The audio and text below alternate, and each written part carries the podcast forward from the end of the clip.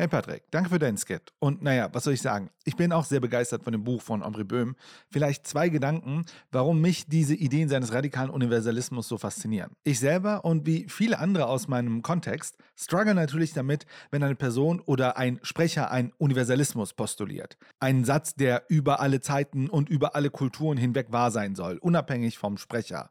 Da klingen natürlich bei mir die Ideologieglocken. Als ich das Buch zum ersten Mal in meinem Social-Media-Feed gesehen hatte, dachte ich mir, dass da jemand einen pathetischen Plädoyer für irgendwelche wahren Dinger hält. Bei sowas muss ich mal an sowas wie Jordan Peterson denken. Und was soll ich sagen? Jordan Peterson ist sehr, sehr gruselig, aber zu ihm vielleicht ein anderes Mal mehr. Aber ich will hier nicht meine Sichtweise auf das Buch wiedergeben, sondern erst auf einen anderen Punkt aufmerksam machen. Als ich das Buch in meinen Händen hatte, war ich erst versucht, es gegen meine bekannten Prämissen zu lesen. Aber das Ergebnis wäre ja irgendwie klar. Ich habe mich erinnert, dass ich bei Žižek was aufgeschnappt hatte. Žižeks krasse Innovation war, dass er in den 80ern eine Theorie genommen hat von Freud, die zu dem Zeitpunkt ziemlich aus der Mode gekommen war. Sie über Lacan nochmal auf eine andere Form rezipiert hat und mit dieser lacanischen Psychoanalyse Hegel neu gelesen hat, um damit Marx neu zu interpretieren. Zu dem Zeitpunkt waren sowohl Hegel als auch Marx keine relevanten Philosophen mehr im Mainstream, galten als zu verschwurbelt, widerlegt und so weiter. Nichtsdestotrotz hat sich Žižek an diesen Denkern mit dieser Logik des Lesens abgearbeitet. Nun habe ich irgendwo mal aufgeschnappt, dass Žižek mal gesagt hat, um in eine Philosophie oder eine Theorie einzusteigen, vielleicht auch eine, die eigentlich als abgelegt oder aus der Mode gekommen ist und keinen Anschluss mehr findet, muss man an die Ausgangsprämisse einfach glauben. Also wie ein Leap of Faith, also eine Art Glaubenssprung. Man akzeptiert die Ausgangsprämisse und steigt in das Denksystem ein und dann kann sich das Denksystem wirklich entfalten und es ist möglich, es dann durchzuarbeiten. So kann man in der Psychoanalyse beispielsweise etwas finden, das man dann auf Hegel anwendet, um damit Marx auf eine neue Art und Weise zu interpretieren und damit im Grunde die Welt neu zu interpretieren. Diesem Gedanken bin ich gefolgt und bin auch sehr froh darüber. Denn wenn ich das Buch nur skeptisch gelesen hätte, wäre ich wohl nach ein paar Seiten raus. So konnte sich das Gedankensystem entfalten und hat mir auch sehr spannende Denkformen gegeben, womit ich nun alte Denkmuster und so weiter abklopfen kann. Ich möchte zuerst noch auf eine Fragestellung eingehen, die sehr oft in eine Diskussion zu einer Universalität wie die Würde des Menschen kommt. Hier wird teilweise so argumentiert, dass beispielsweise so ein Wert zwecklos ist. Was soll er denn überhaupt bringen, wenn wir doch in Realität es missachten? Waffen werden an Länder geliefert, die uns so wichtigen Menschenrechte mit Füßen treten. Zuletzt liest man zynische Kommentare von Menschen, dass die Grünen beispielsweise keine Ideale mehr folgen und nun in der Realpolitik angekommen sind. Als ob es auf der einen Seite so eine Art Idealwelt gibt und auf der anderen Seite eine Realität. Und für eine Seite muss man sich irgendwie entscheiden. Auf der anderen Seite gibt es sicher berechtigte Skepsis, dass wenn eine Person oder eine Gruppe eine Universalität postuliert, damit auch individuelle Interessen maskiert werden. So am Beispiel der amerikanischen Unabhängigkeitserklärung. Alle Menschen sind gleich, aber anscheinend nicht Frauen und Sklaven und andere Gruppen sowie die Autoren der Unabhängigkeitserklärung. Eigentlich nur weiße Männer sind frei. Nichtsdestotrotz heißt es nicht, dass die postulierte Universalität an sich falsch sein muss. So kann man aus einer dialektischen Beschreibungsform das Scheitern der Universalität in einer Realität durch beispielsweise Gesetze, politische Entscheidungen und so weiter, als die Bedingung für das Erscheinen der Universalität selbst beschreiben. Hier mal eine Beschreibung von Žižek. I mean, for a proper dialectician, form matters. You know, and about this I will maybe talk later. You know the standard boring Marxist doxa, our freedoms are just formal freedoms, human rights are not really universal, they mask certain particular interests, they are really the rights of white men of property. Yes, it began like this. And of course, there was a gap between form and content. But precisely because of this gap, what was at the beginning a universal form, which was false, masking particular interest, nonetheless triggered a dynamic of its own. You know the story. Yes, first human rights, of course, they were masking just certain rights of, again, white men of property. But you know the story. First, Mary Wollstonecraft said, why not also women? Then black slaves in Haiti, why not also blacks, and so on. So, you know, in the gap between form and content, don't underestimate the autonomy of the forum. So this standard Stalinist or hardline Marxist idea is just a forum. It masks content. No, this is not, it's not as simple as that. Every liberation begins with a forum, in the sense that you establish that you are formally free. And only from this formal freedom can you even analyze and become fully aware of how, but really I'm not free. But you see my dialectical point. Also was sagt uns das? Dass eine Behauptung einer Universalität nicht damit aufgehoben ist, wenn sie im Alltag scheitert. Dass die Grünen beispielsweise Waffenlieferungen in Ländern mit klaren Menschenrechtsverletzungen liefern, heißt ja nicht, dass die Behauptung, die Würde des Menschen ist unantastbar, gescheitert ist, sondern dass Menschen daran scheitern, nach dieser Universalität zu handeln. Und durch ihr Scheitern erscheint uns die Universalität. Oder anders gesagt, ohne die Linie der Universalität könnten wir gar nicht einen Satz formulieren, dass etwas jetzt realpolitisch ist. Daher ist die Kritik essentiell und sollte stattfinden. Aber wir sollten vorsichtig sein, nicht in einen Zynismus zu verfallen. Ich möchte noch zum Schluss ein weiteres Beispiel bringen, das mich in dieser Woche sehr, getriggert hat. Ich wurde, in einem privaten Kontext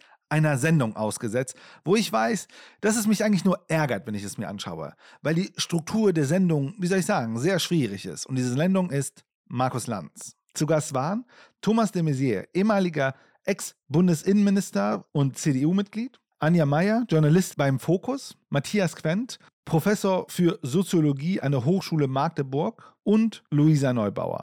Ich habe jetzt aus dieser Talkshow einen Zusammenschnitt gemacht. Der geht etwas länger, 7 Minuten, aber ja, ist sozusagen umspannt im Grunde die gesamte Talkshow. Und ich möchte gerne daraus mich an ein paar Themen abarbeiten. Vielleicht werden wir auch nicht alles in diesem Skit machen.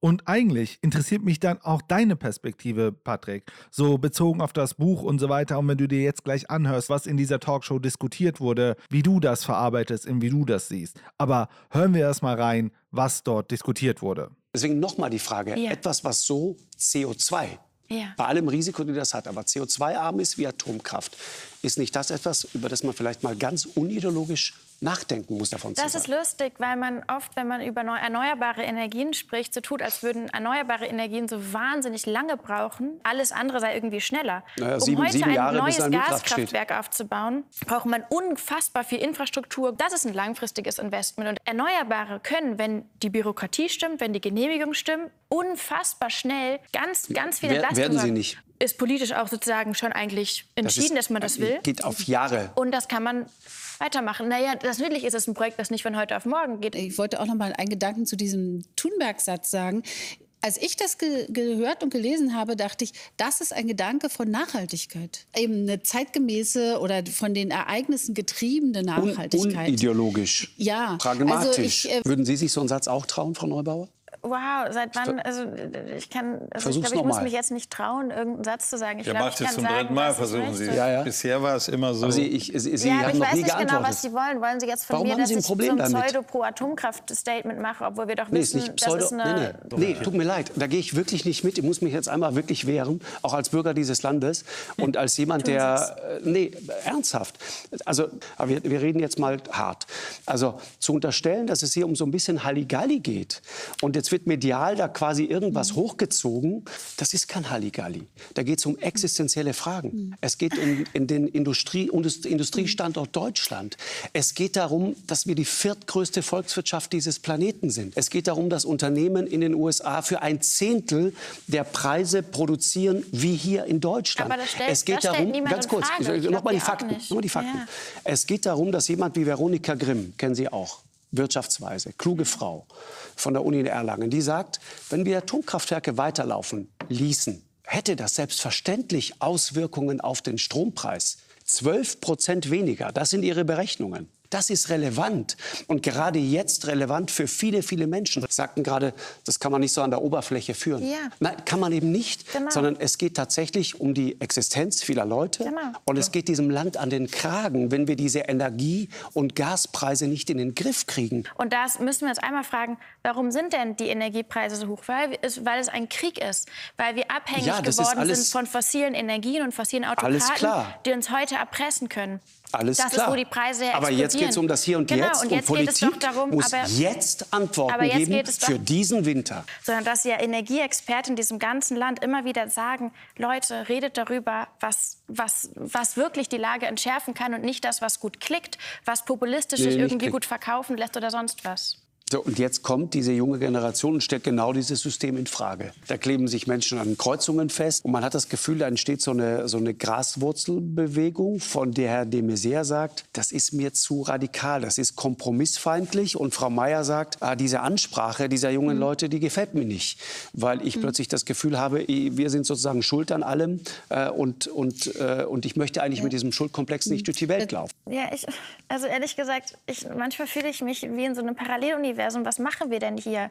Sie reden über Sicherheit. Was für eine Sicherheit soll es geben in einer Welt, in der uns die Lebensgrundlagen um die Ohren fliegen? Unsere Infrastruktur ist nicht bereit dafür. Die Menschen sind nicht ausreichend geschützt vor den Hochwassern, vor den Dürren, vor den Ernteausfällen. Es kann doch keine intakte Demokratie geben, wie wir uns das vorstellen, mit schön ein bisschen Transparenz, ein bisschen rumreden, mal gemeinsam eine Runde machen, noch mal abwarten, ein bisschen Zeit nehmen. Das alles geht nicht, wenn wir von Notstand zu Notstand schlittern. Das heißt, sich jetzt hier hinzusetzen und zu sagen, ja, sorry, das ist mir ein bisschen zu radikal. Oder ja, die Leute, die stören die Menschen im Berufsverkehr. Warum machen sie denn das? Das war alles weil die noch nie an einem Punkt waren in dieser Gesellschaft, in der das so anerkannt wurde. Dabei sind die Studien überwältigen. Die Wissenschaft ist da. Ich fand's, wisst ihr, was ich gerade interessant finde? Sie haben gerade in drastischen Worten geschildert, was da passiert. Ich habe mir die Zahlen noch mal angesehen. 5 Millionen Menschen schätzungsweise sterben nur an Umweltverschmutzung jedes Jahr. Sie sagen, das haben Sie gerade eben gesagt, wir brauchen krasse Maßnahmen. Ja. Sonst sind wir hier in so einem komischen Paralleluniversum.